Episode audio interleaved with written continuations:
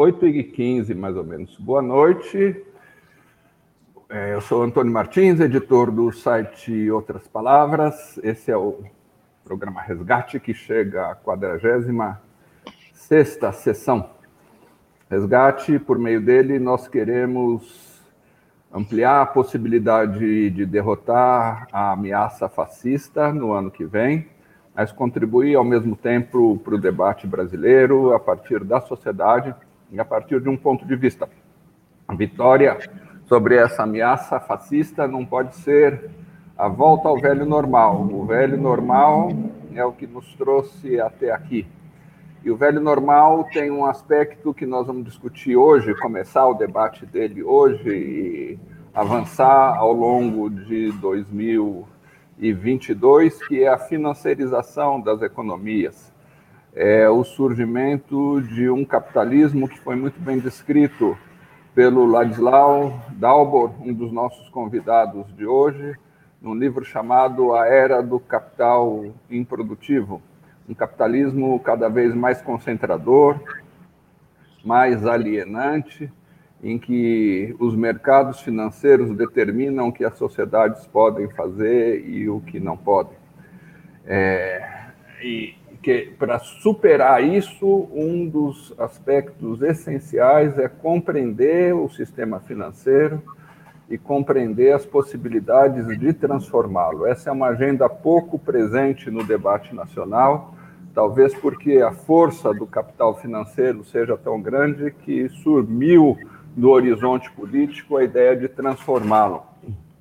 Porque tão bem como conversava com Paulo Clias, outro dos nossos convidados, antes da gente começar aqui, é, há entre certos setores, mesmo entre certos setores à esquerda, a ideia de que as finanças são essencialmente um mal e que não é possível, portanto, transformá-las, transformá-las em instrumento de igualdade, de luta pela igualdade, de justiça social, de um tipo de desenvolvimento que garanta novas relações com a natureza. É, para discutir esse tema, para começar a discutir esse tema no resgate, ou seja, o tema da reforma do sistema financeiro e do sistema bancário, os nossos convidados são, como eu falei, Ladislau Dalbor, professor, de Economia na PUC, autor de A Era do Capital Improdutivo, autor de um outro livro muito recente, O Capitalismo se Desloca, sobre as transformações do sistema e a necessidade de dar outro sentido a elas. E o Paulo Clias. Paulo Clias é, é, é pesquisador do IPEA, é, um dos criadores da ABED, Associação Brasileira dos Economistas pela Democracia. Boa noite, Ladislau. Boa noite, Paulo. Boa noite. É, eu começaria te fazendo uma pergunta, Ladislau. Você que escreveu tanto sobre e continua estudando é, a captura da riqueza e da renda das sociedades pelo sistema financeiro, se nós entrarmos num novo projeto de Brasil a partir de, dos debates de 2022 e 2023, de que forma o sistema, e você que também estudou os sistemas financeiro e bancário de diferentes países, tanto como consultor da ONU, quanto como pesquisador mesmo, você acredita na possibilidade desse sistema trabalhar a favor das maiorias? e de um outro projeto de país, de que forma isso seria possível? Olha, deixa eu comentar uma, uma primeira coisa, tá? É que é, nós não temos falta de recursos no Brasil. Tá? É uma conta simples, você pega o PIB do Brasil, 7,5 trilhões é, de reais, 7,5 trilhões de reais, dividido pela população, 212 milhões, isso dá 11 mil reais por mês por família de quatro pessoas. É o que a gente produz de bens e serviços no Brasil. Dá 11 mil reais por mês por família de quatro, eh, de quatro pessoas. Eh, isso significa que basta reduzir um pouco a desigualdade, de maneira muito moderada, para assegurar a todo mundo no Brasil uma, base, digamos, de, de vida digna e confortável.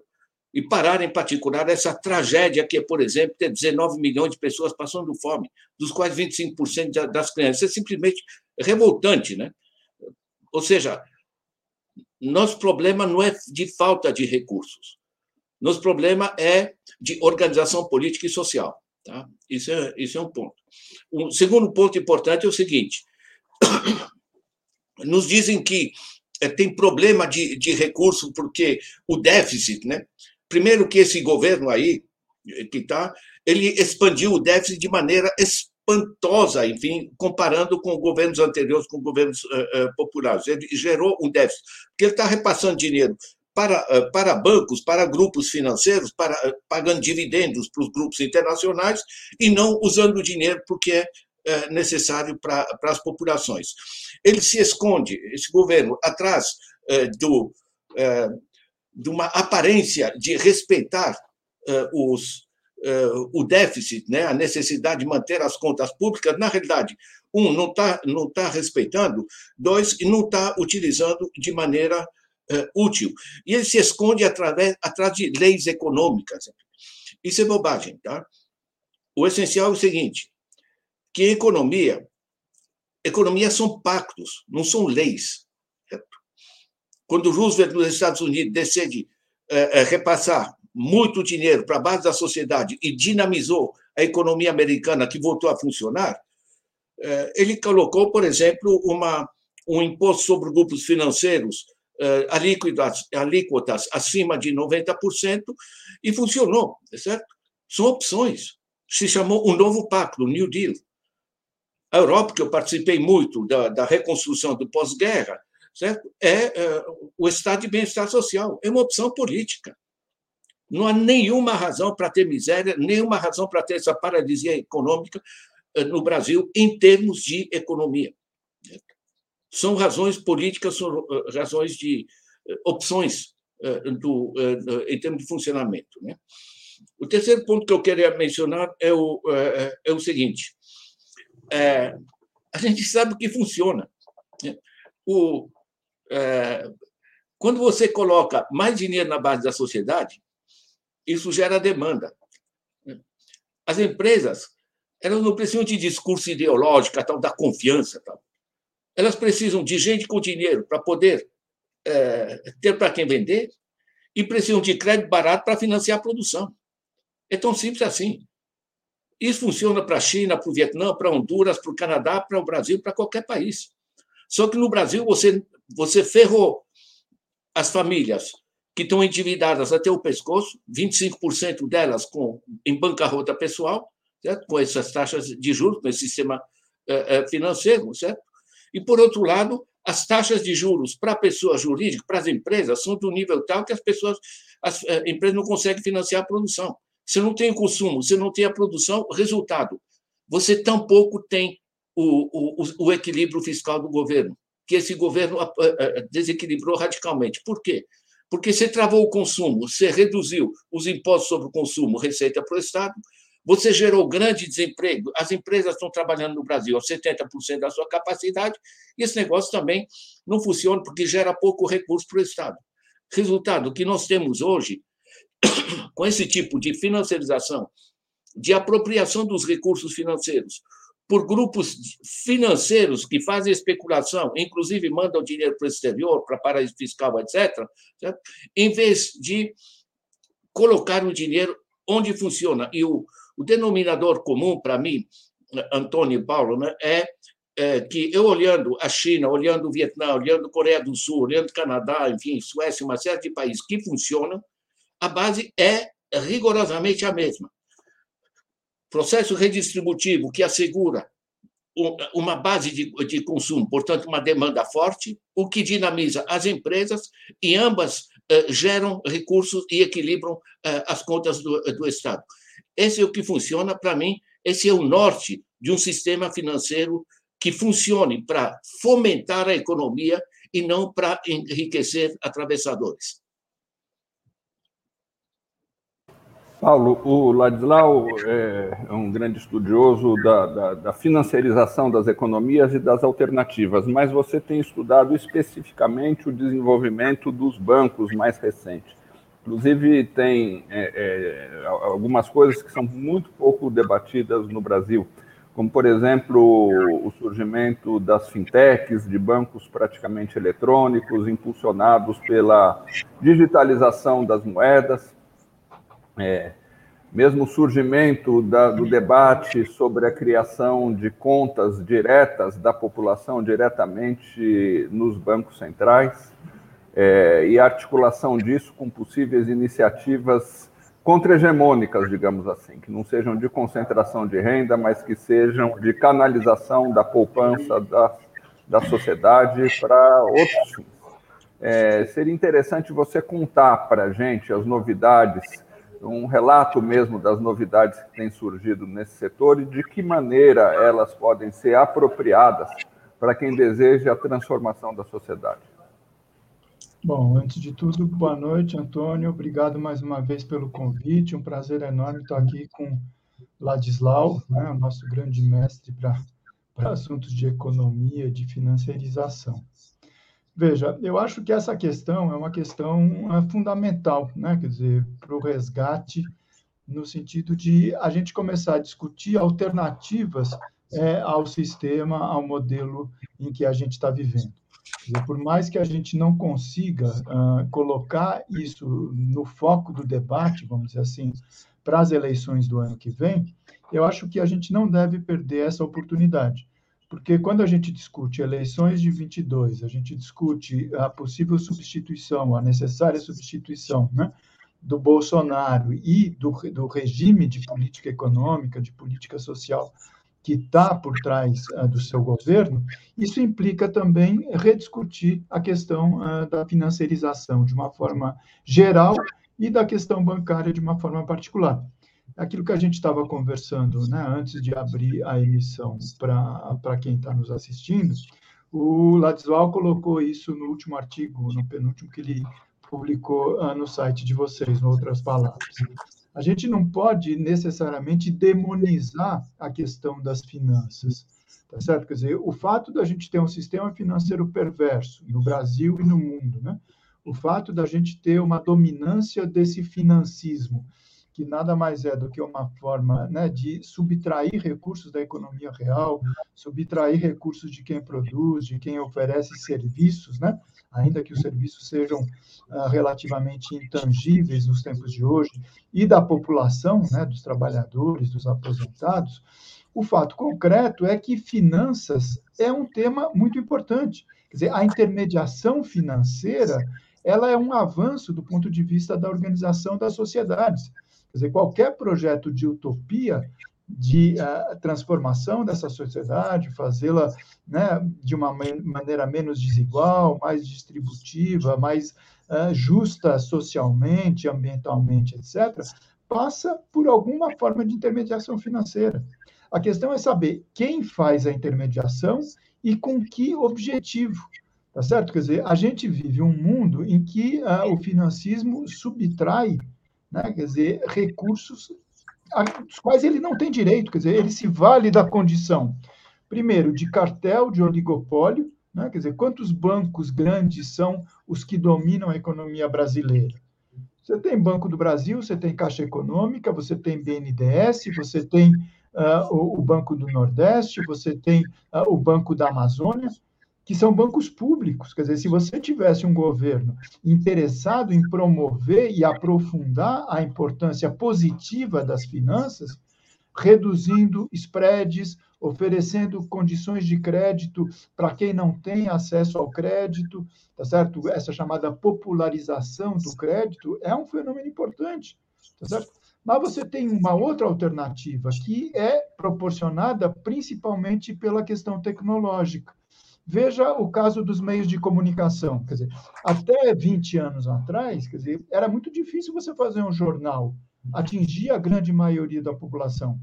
A gente teve no Brasil a experiência né, dos jornais alternativos, da imprensa alternativa, no final uh, da ditadura e mesmo nos primeiros anos uh, da, da transição democrática. do ponto de vista das televisões, né? quer dizer, os grandes impérios continuam. Do ponto de vista dos rádios, a gente tinha tentativa das rádios comunitárias, etc. Corta.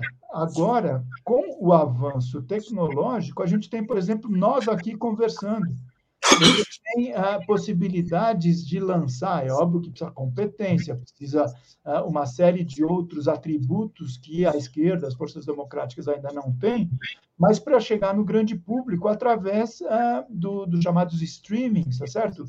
Você tem a possibilidade também, do ponto de vista das finanças, de fazer uso dessa alavancagem tecnológica. Tá certo? Quer dizer, então, por exemplo, você tem essa toda inovação na área das chamadas fintechs, né? Quer dizer, nada são do que articulações, tá certo? Quer dizer, envolvendo é, empresas, às vezes, indivíduos, sociedades, você poderia ter sindicatos, você poderia ter associações, tá certo? Que fazem uh, o recurso, que é o recurso tradicional, vamos dizer, da intermediação financeira, eu estava conversando com o Antônio, quer dizer, eu tenho uma irmã que mora ah, na Catalunha, né? Quer dizer, a Catalunha é um dos, uh, dos países, dos espaços europeus que mais tem avançado desse ponto de vista, primeiro, da democratização do acesso ao crédito e da consciência da população de que as intermediações financeiras podem ser positivas. Então, você tem, por exemplo, bancos socialmente engajados, você tem bancos ambientalmente engajados. A moda lá agora é o chamado banco ético. Né? Quer dizer, então você tem um deles, né, que é um banco já europeu, mas que atravessa fronteiras na Holanda, na Catalunha, outros espaços da Espanha, da França, que é o Triodos. Né? Quer dizer, esse banco ele se propõe a ser transparente nas suas operações, oferecer rentabilidade mínima que lá não é tão di, di, difícil, né? Porque você não tem uma Selic, né? Que os caras estão querendo aumentar para 9,25 na reunião próxima do Copom, que é uma loucura. Mas, enfim, e ali é totalmente transparente. Você sabe aonde o seu recurso está sendo aplicado. Pode aparecer uma utopia, sim, mas se a gente deixasse, tá certo? Quer dizer, de ter concentração bancária em dois, três, quatro gigantes dos conglomerados privados, a gente poderia como o Antônio falou, o comum dos finanças, das finanças. Né? Quer dizer, apresentar uma alternativa contra-hegemônica, convencer a população de que as aplicações desses recursos são positivas, tá certo? E que isso pode, então, como dizia né, o Fórum Social Mundial, um outro mundo é possível, tá certo? Então, eu ficaria aqui nessa primeira uh, introdução, só para que a gente já tem uma experiência histórica, por exemplo, de créditos cooperativos, dizer, instituições cooperativas de crédito, que também pode ser alguma coisa né, que a gente atualize, vamos dizer assim, ah, na realidade brasileira. Ótimo. Antônio, deixa, deixa eu Fala. complementa, complementa. complementar essa ótima fala do, do, do Paulo, né? É, é lembrar o seguinte: o dinheiro que está nos bancos é nosso dinheiro. o dinheiro que está que tá no governo, que a gente tá, que o governo está repassando para os bancos, é dinheiro dos nossos impostos. O banco, é, mesmo privado, pega um Santander, o Itaú, eles recebem uma carta patente autorizando eles para trabalhar com dinheiro do público, de prestar um serviço público. Eles cobrarem o que querem. Isso aqui é absurdo, né? Agora tem um negócio básico que, que, é, o, que é o seguinte: é, os custos, sobretudo nessa era eletrônica do dinheiro imaterial, certo? os custos de gestão administrativos do, do, dos bancos são extremamente limitados. Certo? Então, eles cobrarem essas taxas de juros e as tarifas, além disso, por exemplo, sobre o, o, qualquer transação de cartão de crédito, eh, coisa do gênero, isso gera lucros fenomenais. E o essencial é o seguinte: a diferença entre um banco que extrai e um banco que fomenta é, em grande parte, da taxa de juros. Tá? Porque, é, só para as pessoas terem ordem de grandeza, tá? nós estamos falando, por exemplo, é, é, taxa de juros livre no, no para pessoa jurídica no, é, no, Brasil acima de 40%, nós estamos falando acima de 70% para a pessoa física, enfim, temos até o, Saiu agora o, o rotativo do cartão para a pessoa física, 343%, saiu na Globo hoje, né? Sabe, sabe qual é o nível desses juros na Europa, na, nos Estados Unidos, no Canadá, etc.? Entre 3% e 5% ao ano. Esse é o nível. Ou seja, o que a gente cobra no Brasil não é 20%, 30% mais caro, o que já seria escandaloso, porque está prestando serviço público, autorizado pelo público, certo? Aqui não, entre 800% e 1.200% mais caro. Esse, esse é o nível.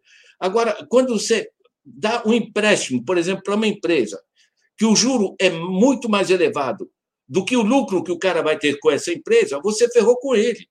E você gerou esse, essa massa no Brasil de empresas e de pessoas que estão simplesmente alongando a dívida em cada reunião que tem com seu gerente de crédito e vivendo para pagar juros, em vez de reinvestir para expandir produção. Né? Então, para mim, esse eixo eh, de extração é absolutamente fundamental. Né? Os americanos chamam de extractive capitalism, né? É capitalismo, capitalismo extrativo. Né? Isso aqui é uma zona, mano. Acho que está sendo excelente, porque a gente está é, é, explorando a possibilidade é, de, de, não simplesmente criticar o sistema financeiro de hoje, mas de construir um outro sistema financeiro, desde que haja, é claro, correlação de força, situação política, mas para existir correlação de força é, e, e, e situação política para isso é preciso haver debate, é preciso haver consciência de que é possível uma outra situação. Vamos discutir alguns aspectos aqui relacionados a isso. O Ladislau enfatizou agora há pouco a questão da taxa de juros. É, imagina que, após um debate nacional, se elege um governo democrático, progressista, né, em 2022. De que maneira esse governo poderia, talvez se utilizando como se tentou fazer antes, mas sem muito sucesso, os bancos públicos para forçar uma redução drástica é, da, da, taxa de juros para as pessoas físicas, para as empresas, etc. É, eu acho que essa é uma questão é, essencial, viu, Antônio? O Ladislau também tem colocado bastante é, esse aspecto. A gente não pode se furtar a enfrentar esse debate, porque senão a gente vai ficar eternamente refém tá certo? Na mão uh, de grandes e poucos enormes uh, conglomerados uh, do sistema financeiro privado nacional.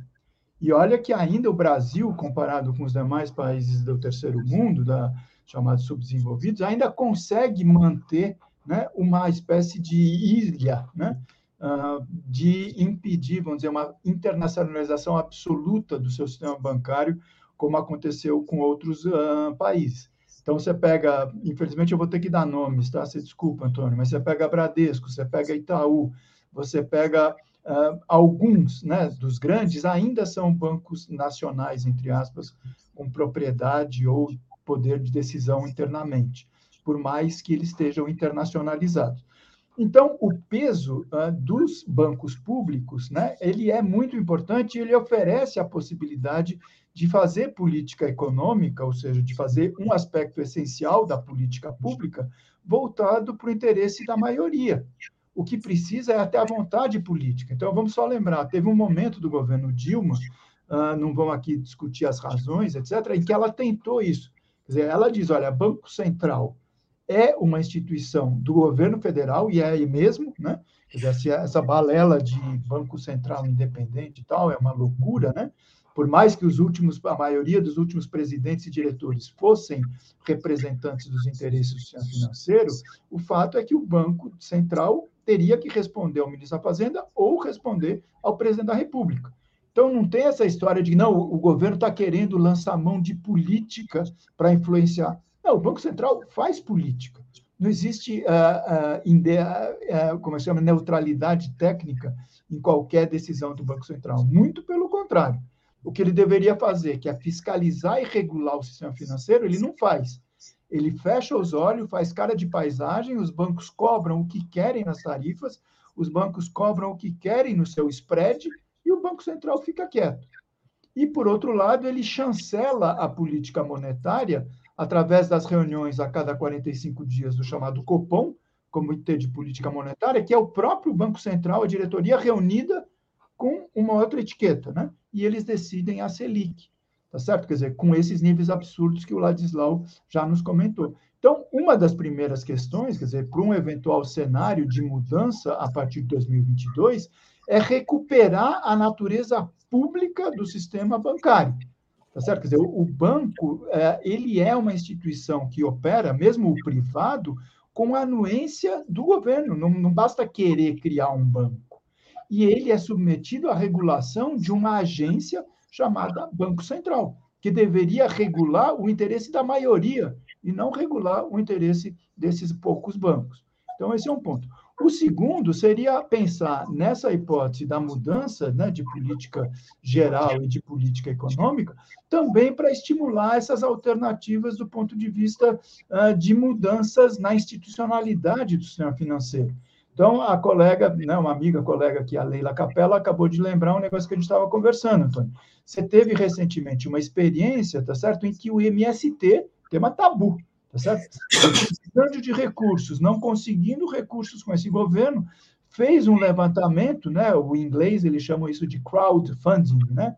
Na falta de recursos, uma vaquinha virtual, no limite foi isso. Eu participei dela, inclusive, pessoalmente, em que se conseguiu algumas de, centenas de milhões de reais para uma causa extremamente correta, que era o avanço da capacidade produtiva e de beneficiamento de produtos agrícolas por uma instituição que produz orgânico, que produz uh, bens uh, agrícolas que a maioria da população uh, precisa a preços justos. E eu, como a maioria dos que participaram, recebi uma remuneração justa e adequada por isso. Você percebe? Se a, a, começa um movimento para criar instituições financeiras permanentes, não um evento esporádico como foi esse essa vaquinha virtual. Eu vou ser dos primeiros a estar junto e a defender também essa alternativa. É óbvio que tem que pensar a corporar a transparência, a tal da governança, etc. Mas é um caminho necessário e possível para a gente pensar um novo Brasil a partir de 2022. Quer acrescentar alguma coisa, Ladislau, sobre isso? Eu já queria perguntar para vocês sobre a rede de bancos públicos. Se eu perguntar, então, qualquer coisa você já fala sobre as, as, as duas coisas.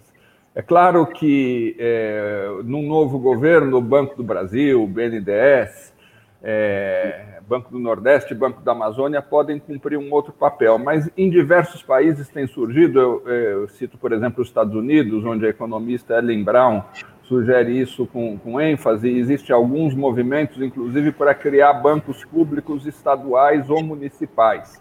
De que forma a existência de um número maior de bancos, não dependam simplesmente de quem vai estar no governo, mas a existência, a, a, a, a modificação de um sistema oligopolizado, onde você tem cinco grandes bancos, para um sistema em que haja bancos locais mais próximos da população, para vocês, isso é uma alternativa importante para criar um sistema financeiro menos rapinoso, digamos assim? Olha, é, é, deixa eu pegar para as pessoas entenderem, tá? O dinheiro não é nada, hoje é um sinal magnético, tá? Eu ainda uso essas notas de papel, Paulo, que é, que o governo imprime, né? Dizer que na China já pouca gente usa até cartão, né? A coisa mudou, está mudando. O dinheiro imaterial representa ordem de grandeza no mundo 97% do, da, coisa, da, é, é, da liquidez, certo? Então, é, o dinheiro é apenas um direito que se coloca na mão do governo, ou na mão de um banco, na mão de uma empresa, ou na mão de uma pessoa, para ela, por exemplo, uma, uma família decidir de é, abrir um, uma oficina, uh, uma empresa decidir expandir uma produção de sapato, ou que seja, certo? Ou seja, é o facilitador de você canalizar recursos reais, certo? Ou seja, capacidade de pessoas, contratar gente, comprar máquinas, etc, etc. O dinheiro é apenas um, um canalizador nesse sentido. Isso é muito importante se é, é, se entender, porque aí a gente pega o conjunto. Tá? É, no conjunto, nós temos que assegurar é, que o dinheiro seja útil, isso significa política tributária, política de crédito e política fiscal. Tá? São três eixos que manejam isso. Política tributária, por exemplo, no Brasil, lucros e dividendos distribuídos não pagam impostos. Né? Eu pego esses meus amigos aqui que estão os 315 uh, bilionários uh, do Brasil da, na Forbes, né? para eles aparecerem na Forbes, olha, são todos, todos sorridentes aqui, felizes, viu? Tá, você conta nos dedos os que fazem alguma coisa útil. Dois, nenhum deles paga imposto, certo? Imposto quando é recebido como pessoa física, a renda deles, certo? Ou seja, esse negócio surrealista. Então, é um negócio injusto. Essa reforma tributária envolve também a Lei Candir. Né? O pessoal exporta os grãos do Brasil, inclusive arroz, para o exterior sem pagar imposto, sai mais interessante para eles do que alimentar a população. O resultado, você tem inflação e você tem gente com fome num país que só de grãos produz 3,2 kg por pessoa por dia.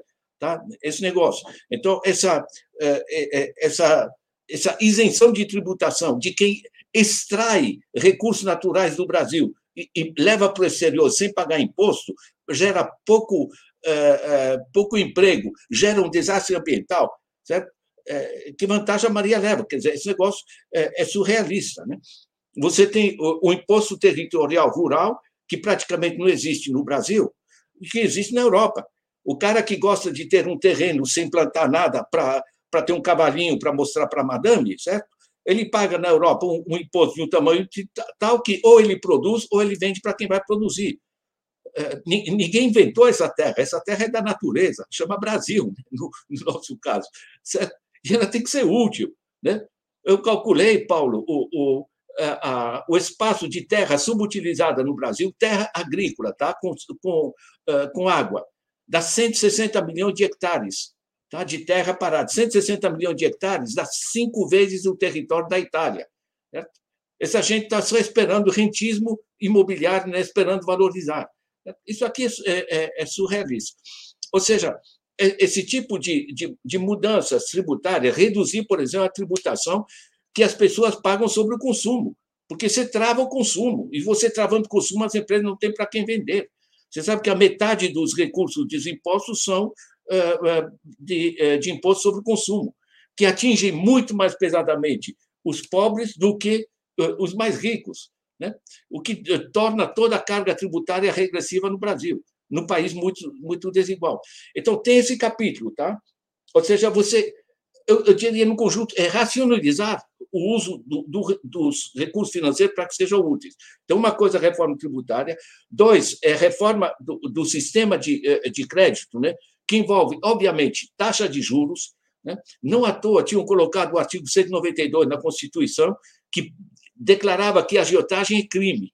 Né? Os bancos batalharam e conseguiram tirar o artigo 192, com a ajuda de José Serra, aliás, né? uh, o que gerou o, o, o, caos atual. Né? Você não pode desenvolver uma economia com, uh, com agiotagem uh, desse porte. Mas uma dimensão é juros, dois é a dimensão técnica.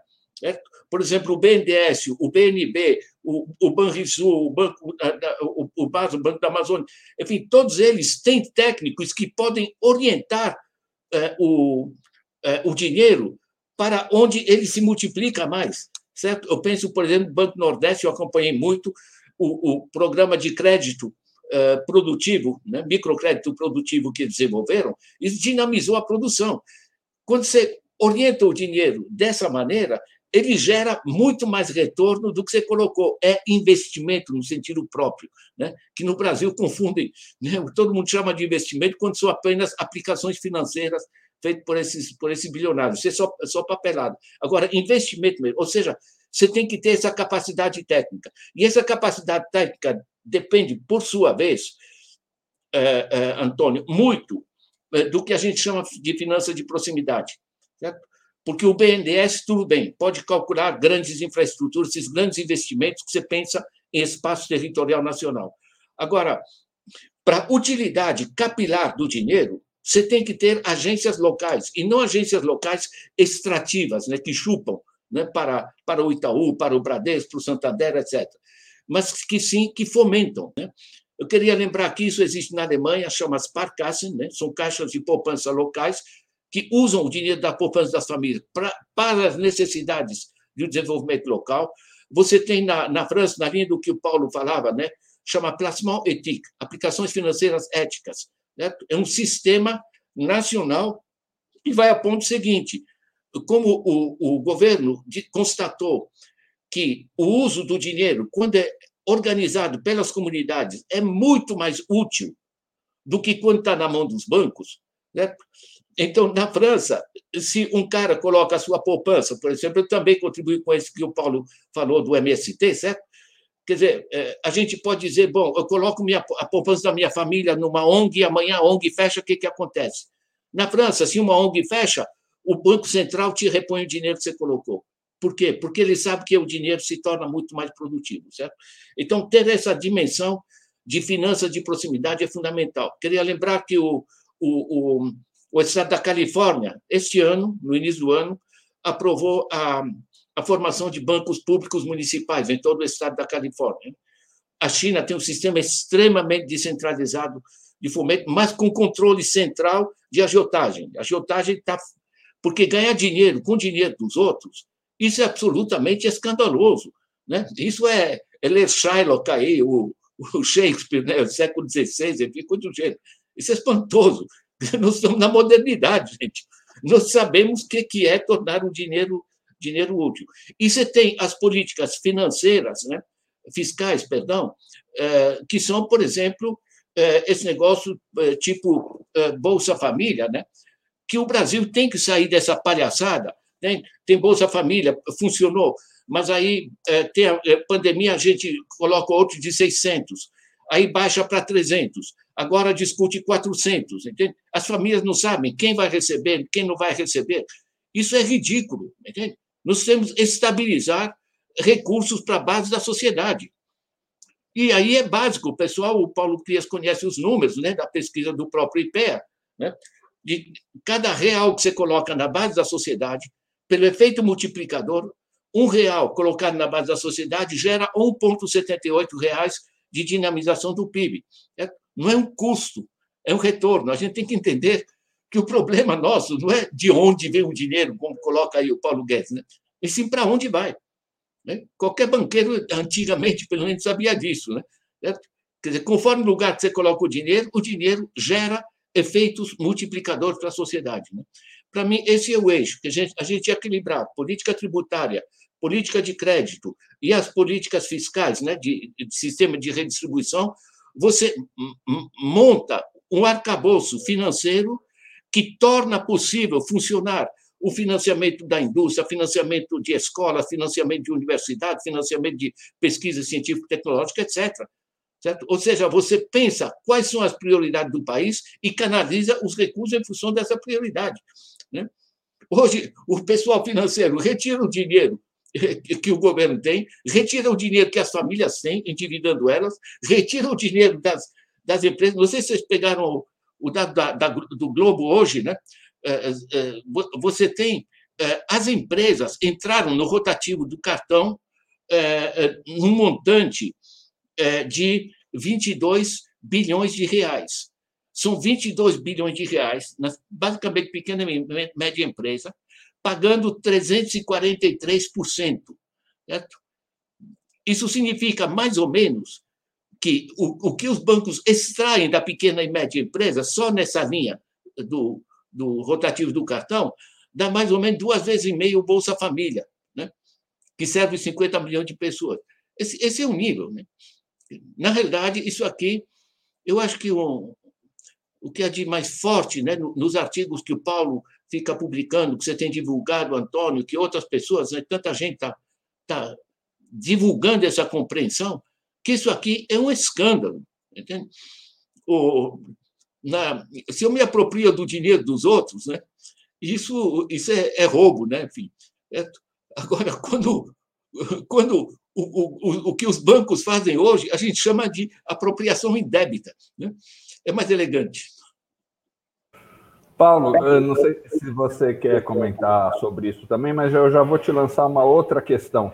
É, nós vivemos hoje, o dinheiro da população brasileira está colocado em cinco ou seis grandes bancos. E tem surgido no mundo todo o debate sobre, já que o dinheiro é imaterial, já que os bancos estão abrindo mão dos seus funcionários, das suas agências, é, é, por que não permitir à população que abra uma conta diretamente no Banco Central, como muitos países estão fazendo. O é, é, que, que você acha? O que, que você nos diz a respeito disso? Bom, veja, eu acho que a, a discussão dessa questão né, de alternativas do, do, do sistema uh, financeiro, elas são uh, fundamentais, tá certo? Quer dizer, quando você discute, por exemplo, né, o Ladislau estava colocando, quer dizer, o que fazer com a crise brasileira? Parece que a gente não tem alternativas, que a gente não tem saída. O discurso que a gente ouve né, há décadas de sempre quem está no comando da política econômica e uh, verbalizado né, e pulverizado pelos grandes meios de comunicação, né, sempre ouvindo chamados, com muitas aspas, especialistas, né, é de que nós não temos recursos. Infelizmente, o governo não pode fazer porque não tem recurso. Primeiro que isso não é verdade. Né? Quer dizer, a questão dos recursos de uma maneira ampla, né? quer dizer, pensando recursos naturais, recursos estratégicos, etc. Esse país, né? quer dizer, a, a gente tinha aquela brincadeira, né? abençoado por Deus, né? a gente tem capacidade de recursos naturais impressionantes, a gente tem uma dimensão populacional fundamental, a gente tem um continente como território, com uma diversidade de biomas, com possibilidade de produção agrícola diferenciada, etc. Quer dizer, esse tipo de recurso não é faltante. O que é necessário é a sua boa utilização, pensando num país justo, num país democrático, num país uh, que tenha condições de atender às necessidades da sua população.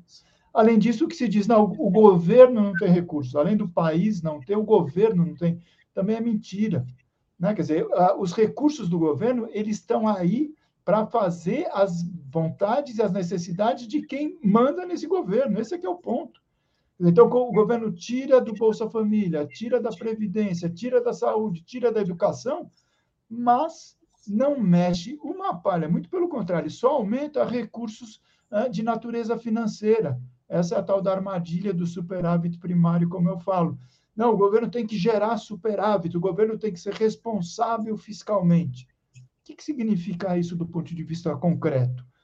Primário é um adjetivo malandro que esse povo do financeiro inventou.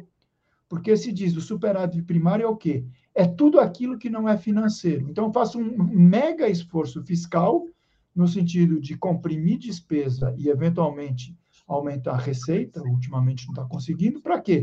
Para gerar recursos para pagar juros da dívida pública. O governo, nos últimos 12 meses, já pagou 352 bilhões do orçamento, que não existe, para pagar juros da dívida pública.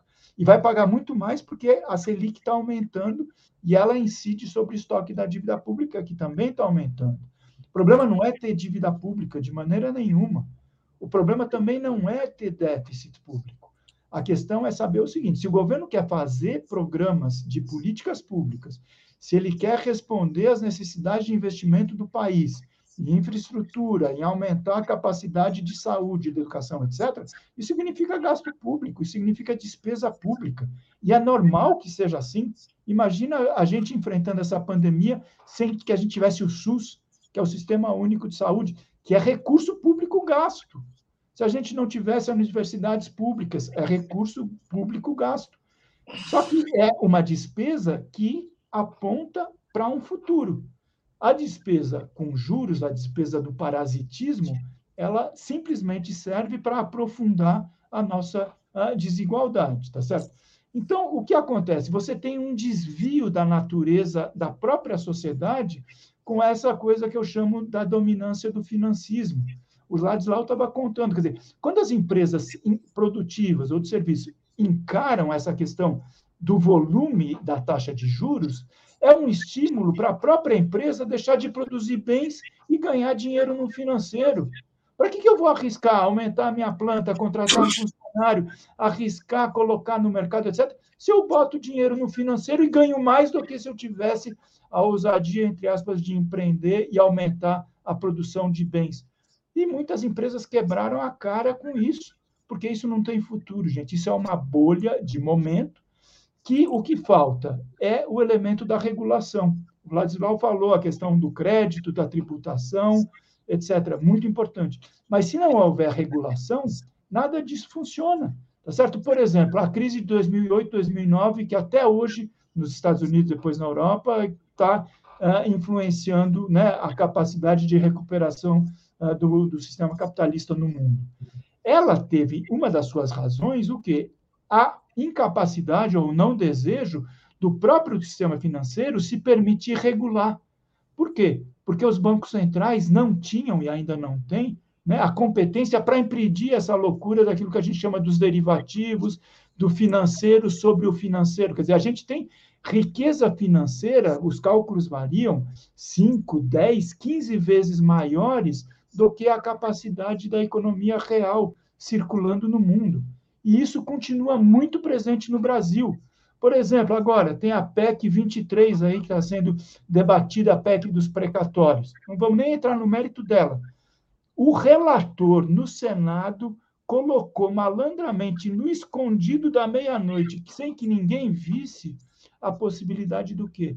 Da terceirização da dívida pública e dos tributos, da tributação da União dos Estados e dos municípios. Quer dizer, você retira uma natureza que é fundamentalmente pública que é arrecadar, que é gastar, tá certo? E transfere isso para o uh, banco privado, para o agente privado, para uma instituição financeira privada. Isso é uma loucura. A gente tem 5.600 municípios. A gente tem 26 estados do Distrito Federal, fora a União. Os prefeitos estão com a corda no pescoço, porque eles não tiveram condições, é verdade, né? a centralização sobre a União, etc. Qualquer prefeitura hoje está literalmente em dificuldades porque ela arrecada menos, porque os impostos municipais são pequenos, ela tem muita responsabilidade constitucional e os repasses do governo federal e dos estados também são baixos. Chega uma empresa como essa e oferece para o prefeito: olha, eu compro a tua capacidade, eu compro a tua dívida, dou um desconto, um deságio aí de X%. O prefeito acha ótimo, o dinheiro entrou no dia seguinte na conta da prefeitura de uma coisa que ele ia demorar provavelmente anos ou décadas para recolher. Isso que é a mágica negativa do, da, da financiarização. O Paulo Guedes ofereceu Banco do Brasil para o banco da qual ele era sócio, o BTG. O BTG comprou a carteira de crédito do Banco do Brasil com mais de 80% de deságio. Quer dizer que o banqueiro fez um mau negócio? Ele jogou dinheiro fora e, e ajudou o Estado brasileiro? Não. Você percebe? Quer dizer, então, são instrumentos que não estão regulados, isso devia ser proibido, tanto que eles estão querendo colocar na própria Constituição, que é uma loucura, tá certo? Mas que se o Estado, quer dizer, não conseguir cumprir a sua função de regulador, aí a gente corre o risco que o Ladislau falou, quer dizer, se a gente coloca o dinheiro na, na, nas instituições menores, pequenas, municipais, muita gente tem desconfiança, porque o histórico do Brasil não é muito bom nessa linha. Muitas quebraram, muitas tiveram problema de corrupção, malversação de recursos, etc. Se a gente coloca uma institucionalidade para dizer, ó, é uma função socialmente justa, é uma função importante, e se quebrar, a gente garante, porque isso eles fazem com os grandes. Eles até importam do inglês a frase too big to fail, né? Todo chique. São muito grandes para poderem quebrar. Então a gente ajuda o Lehman Brothers a não quebrar a gente ajuda os nossos bancos aqui a não quebrarem. Agora, os pequenos a gente não pode ajudar, porque a gente não tem recurso. Esse é o que é o discurso. Eu só queria lembrar viu, que o too, too big to fail é, é, estão usando também é, hoje o too big to jail. Né? É, grande demais para serem presos. Lembrem o caso do André Esteves, né? do BTG Pactual. Nós vamos é, é, entrar em 2023, muito provavelmente. É, vocês estão falando coisas importantíssimas para o futuro, mas existe um, um, uma dívida maldita. É, tem 75% dos brasileiros que estão endividados. O Ladislau estava dizendo o número, não tenho de cabeça, mas é uma parte importante que está que, que, que tá no Serasa, que está nos órgãos de proteção mal chamados órgãos de proteção do crédito, e que não conseguem, inclusive, manter a sua vida normal por, eh, devido ao, ao, ao, que os juros comem da sua receita. Que tipo de atitude pode ser adotada é, para refinanciar essa dívida, para consolidar é, para garantir a essas pessoas condições de voltar a ter uma vida econômica normal. É, os bancos que ganharam tanto, como o Ladislau estava falando, em cima dessas pessoas, dezenas de milhões de pessoas, milhares de empresas também, que ao entrar no banco elas caem num buraco negro do qual dificilmente saem não é preciso e não é possível fazer algum tipo de política para reduzir essa dívida e alongar essa dívida de maneira compulsória. Eu lembro que o Ciro Gomes defendeu isso e, com razão, é, é, isso gerou é, repercussão positiva. É, é, nos Estados Unidos se discute isso também.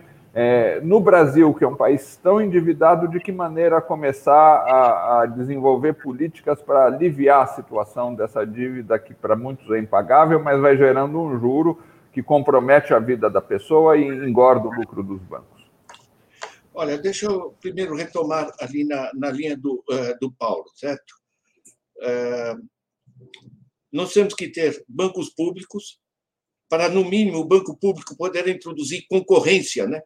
Eh, e evitar esse eh, eh, comportamento cartelizado que, que os bancos têm, têm hoje. Tá? Então, ter um setor público bancário forte, importante. Tá?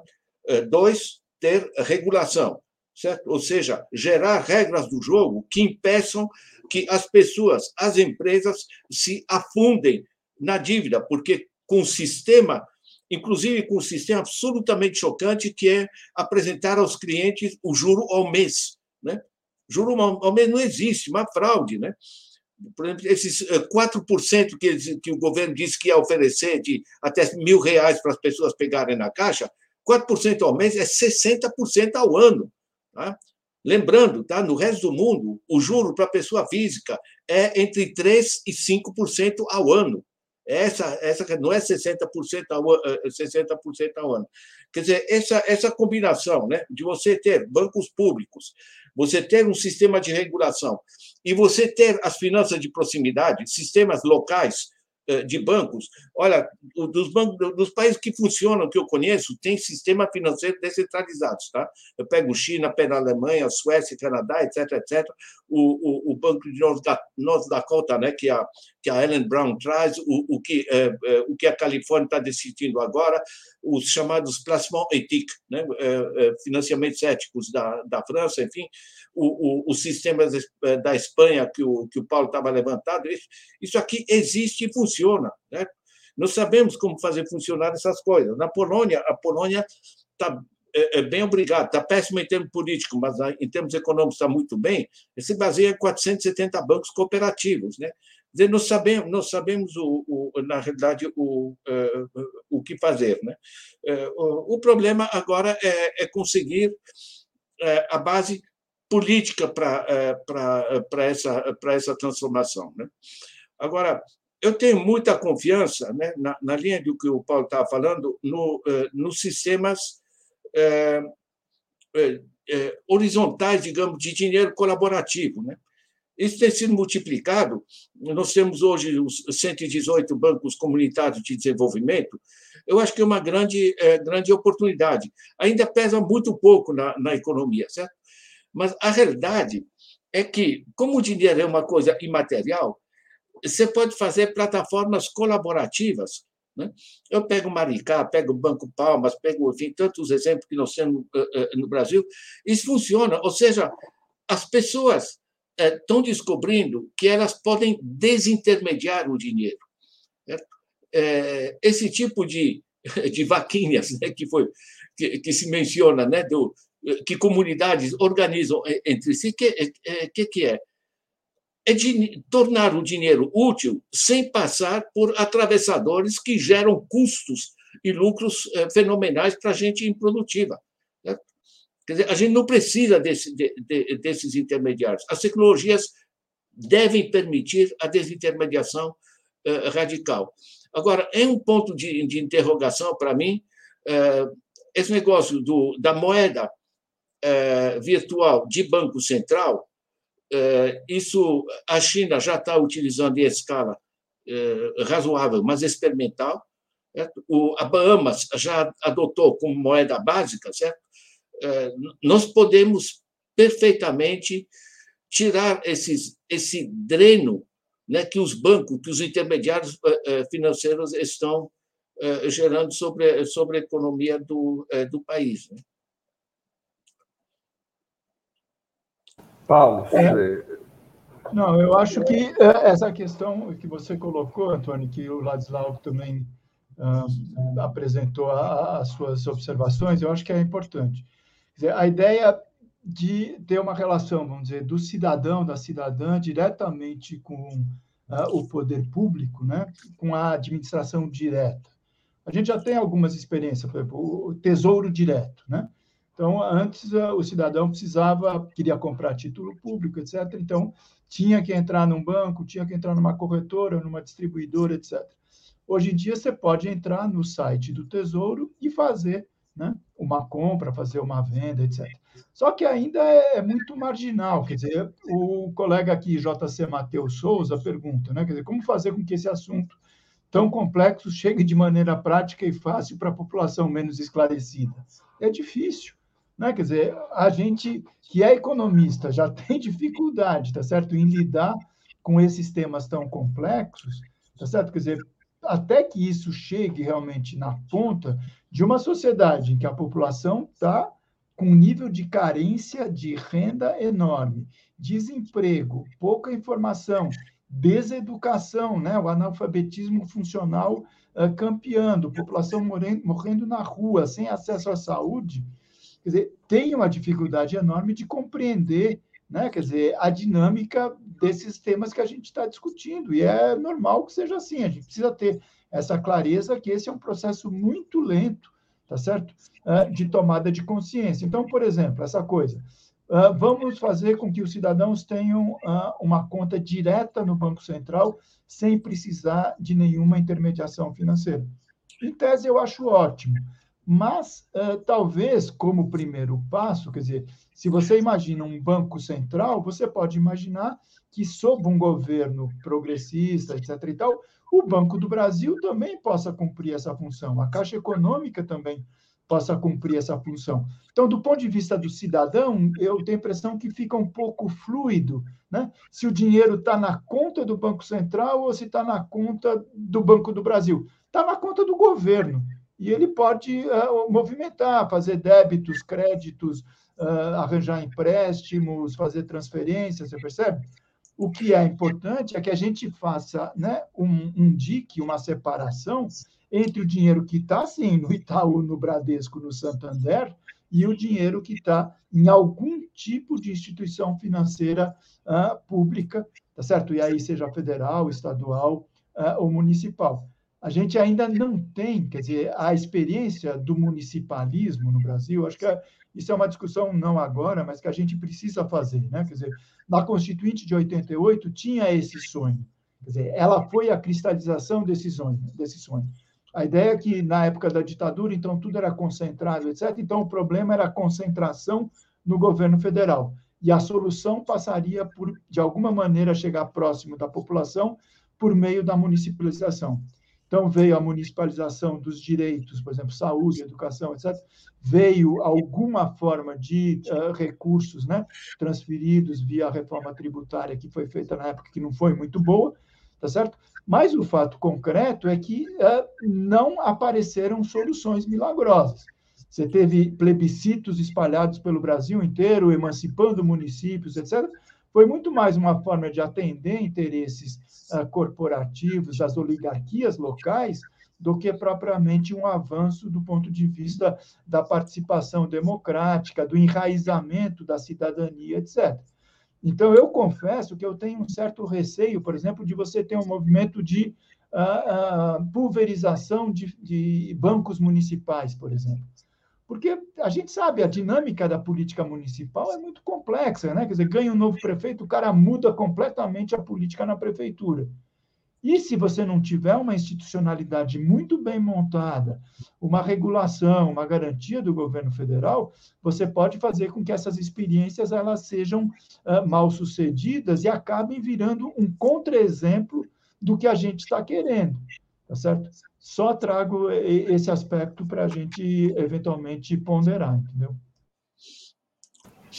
É, é, é, estamos, fizemos uma hora aqui de debate, acho que extremamente informativo, esclarecedor e, e politicamente importante para transformar um tema que hoje é um tabu, é um não tema praticamente, num, num tema do debate. Nós queremos prosseguir muito, aprofundar bastante esse assunto, assim como outros, no resgate em 2022, que vai ser um ano extremamente intenso do ponto de vista do debate nacional. Esperamos assim, esperamos que termine muito bem. É, Ladislau e Paulo, as últimas palavras assim, a despedida de vocês. Esse ano esse é o último debate do resgate sobre o sistema financeiro, mas esperamos ter muito a presença de vocês é, no ano que vem no resgate também. É, olha, eu é, queria agradecer o, o Antônio ter feito iniciativas com esse movimento, outras palavras extremamente importantes. O Paulo tem, eu tenho acompanhado esses artigos regularmente que ele tem publicado, esclarecido sobre isso. Eu acho fundamental essa esse esclarecimento que a gente está fazendo, sabe, Paulo, de, de dar a mais gente a compreensão. Gente, não é tão complicado assim. Tá? Agora, eu tenho muito mais confiança, Paulo, nas finanças descentralizadas, tá? porque eu tenho acompanhado isso em, em, em numerosos países e é, é muito rápido, digamos, ou mais fácil relativamente a população local se apropriar do controle dos recursos e, em particular, hoje, com sistemas de controle online, aí a gente tem que ter, junto com a descentralização, a regulação, certo? O marco regulatório correspondente, certo? E como você está online, dá para acompanhar no nível nacional, sabe, o conjunto dos fluxos, você pode gerar essa transparência. Então, ter, mais, ter o, o, um forte setor público, você ter um sistema de regulação e um sistema descentralizado, descentralizado de finanças locais, né, que se adaptem às diversas necessidades muito diversificadas uh, localmente, eu acho que um eixo um marco estrutural, digamos, que, que pode se batalhar, e isso funciona em diversos países, não é muito, tão complexo assimilar. Muito mais complexo é a gente tirar da frente esses caras que mantêm o país. É o oitavo ano que a gente está com a economia parada, tá? e eles a cada ano dizem que o ano que vem já está começando a retomada. Né? Certo? Já, é o oitavo ano, certo? Eu constatei a último relatório de lucros do Banco Itaú que em 12 meses, é, comparando o segundo trimestre de 2021 com o segundo trimestre de 2020, aumentou os, os lucros fenomenais que tinha em 120%, em 12 meses, com a economia paralisada. Quando você enriquece muito numa economia está parada, você não você não está fomentando e tendo lucro, você está extraindo, você está empobrecendo, alguém está perdendo esse, esse dinheiro, certo? Isso é apropriação débito, esse é um sistema simplesmente uh, uh, que, que, não, que não funciona, enfim, tem sido chamado de capitalismo parasitário também. Para mim, isso é, é, é essencialmente parasita. E deixa eu comentar, uh, Antônio, né? saíram os dados aqui, os jovens no Brasil, 31% estão desempregados. Né? saíram os, os dados também na Folha, 47% dos jovens no Brasil querem deixar o país. Caceta, de que, que a gente está falando? Certo? E o oitavo ano que esses caras falando, não, porque o déficit e o superávit primário. Né? É, olha, isso aqui é sem vergonha, porque é farsa, né? eles sabem do, é, de, desse negócio, né? então se entupindo de dinheiro dessa maneira. Francamente, nós temos que é, voltar ao país, e o país não, não merece esse tipo de, de governo. Né? Nós já tivemos um palhaço no, no, poder que era o Collor, né? Enfim, agora voltamos com esse cara aí. É, os nossos dilemas, eu volto a dizer, são essencialmente políticos. A gente sabe o que tem que ser feito. Paulo. Bom, então, mais uma vez, faço minhas as palavras do Ladislau. Acho que o trabalho que vocês estão desenvolvendo, Antônio, em outras palavras, e nessa questão do resgate em particular, é, é, muito importante, né? Pode parecer um pouco daquela coisa do Dom Quixote, né? Mas a gente tem que ter essa nossa disposição, essa nossa coragem, porque eu tenho a impressão que em algum momento, né, as palavras ao vento, elas vão frutificar, elas vão né, convencer, elas vão se tornar de alguma maneira essa consciência coletiva. Eu deixo, Vladislau, né, a minha dúvida para o teu conhecimento. Eu acho que realmente, né, se a gente conseguir, né, quer dizer, fazer com que esse processo de buscar o poder local, a municipalização, etc., seja positivo, e a gente tem exemplos no país de que isso funciona. O SUS, por exemplo, ele é todo montado num regime que você tem né, governo federal, estadual, municipal, e os municípios são os que aplicam realmente a política da saúde de família, agora a coisa da vacinação, etc. A educação, apesar de todos os problemas também, né? Então, eventualmente, tendo regulação, né, forte, como você diz, e impedindo a malversação, né, por conta de eventuais uh, rodízios, né, da, da, das coalizões de poder nos municípios, a gente consiga porque realmente, quanto mais próximo da população, e agora com essa alternativa né, da sofisticação tecnológica, uh, seria eventualmente recursos uh, uh, mais bem aplicados, tá certo? Para finalizar, eu acho que é importante essa conversa, porque a gente precisa também desfazer alguns mitos, né? Quer dizer, é, é, esses anos todos que a economia brasileira ficou submetida a esse torniquete, né? Do sistema financeiro, né, do superávit primário, da austeridade fiscal a qualquer custo, a gente só aprendeu que a situação piorou. Né? A recessão foi aumentada, o desemprego foi aumentado, a desigualdade econômica social foi aumentada, a desnacionalização da economia aumentou, a desindustrialização da economia aumentou. Quer dizer, a gente só teve piora seguindo esse roteiro estabelecido pelo chamado ainda lá em cima, lá atrás, Consenso de Washington. Só que a grande maioria, inclusive dos países do centro do capitalismo, abandonaram isso logo depois da experiência da crise de 2008 e 2009. Né? Quer dizer, essa visão de que tem que comprimir gasto público, tem que privatizar, que eh, Estado necessariamente é ruim, que privado necessariamente é bom, está se mostrando que não é verdade. Né? Que os próprios Estados Unidos aumentaram a presença do Estado na economia, a União Europeia também. Só que a nossa elite tupiniquim, tupiniquim quer dizer, insulada nesse, uh, nessa ilha da fantasia do financismo, eles adoram tudo que vem dos Estados Unidos, menos isso.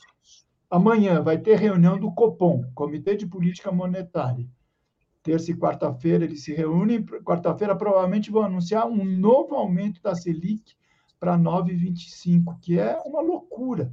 Né? Ela estava em 2 há 10 meses atrás, ela foi multiplicada por quase 5. Isso é um crime. Se eles adoram tanto os Estados Unidos, vão pegar o que é o mandato do Banco Central de lá, o Fed, Federal Reserve. Eles também têm esse regime de metas de inflação que a gente tem, mas eles têm dois mandamentos cada vez que os dirigentes do Fed têm que se reunir para decidir a taxa deles, taxa oficial de juros, eles têm que olhar inflação, mas eles têm que olhar o nível de atividade, o emprego.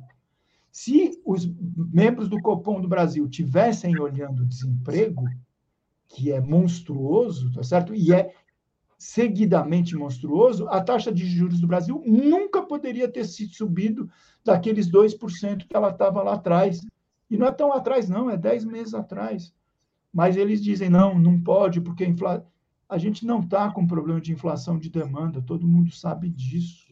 Tá certo? Quer dizer, então, essa decisão de amanhã, por exemplo, é um exemplo, mais um, desculpa, né, dois exemplos, de que se você tem uma orientação de política econômica diferente, se você tem um governo diferente que está preocupado com o desenvolvimento do país, com a questão da desigualdade e com o futuro, ele não poderia estar corroborando esse tipo de política monetária.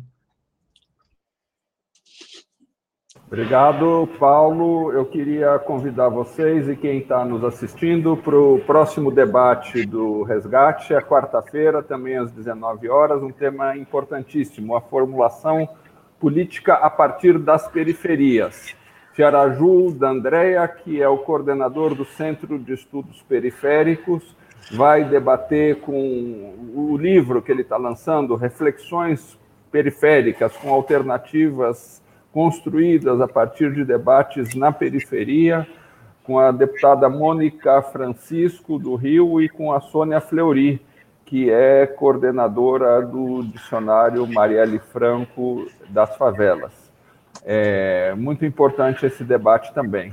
É, Ladislau e Paulo, muito obrigado por terem ajudado tanto o resgate. Eu acho que nesse esforço que a gente tem feito e que esperamos que frutifique mais ainda no ano que vem, que é de debater a partir da sociedade alternativas para o país, é, nesse debate vocês colocaram uma pedra muito importante nesse mosaico hoje. É um tema pouquíssimo debatido os meios de comunicação tradicional fogem dele complet, completamente. Para eles, o sistema bancário sempre foi assim, o sistema financeiro sempre foi assim, e o mundo vai terminar e ele vai continuar assim, mas eu acho que vocês trouxeram muita informação e muita análise sobre como é possível mexer isso também. Esperamos prosseguir nesse debate em 2022 e contar com vocês. Muito obrigado vocês dois e muito obrigado a você que assistiu mais essa sessão do resgate também. Boa noite, Muito pessoal. Obrigado, boa noite, obrigado, viu? Boa noite, tudo obrigado. bem? Um grande abraço, Paulo, bom te rever. Para você, Ladislau e Antônio.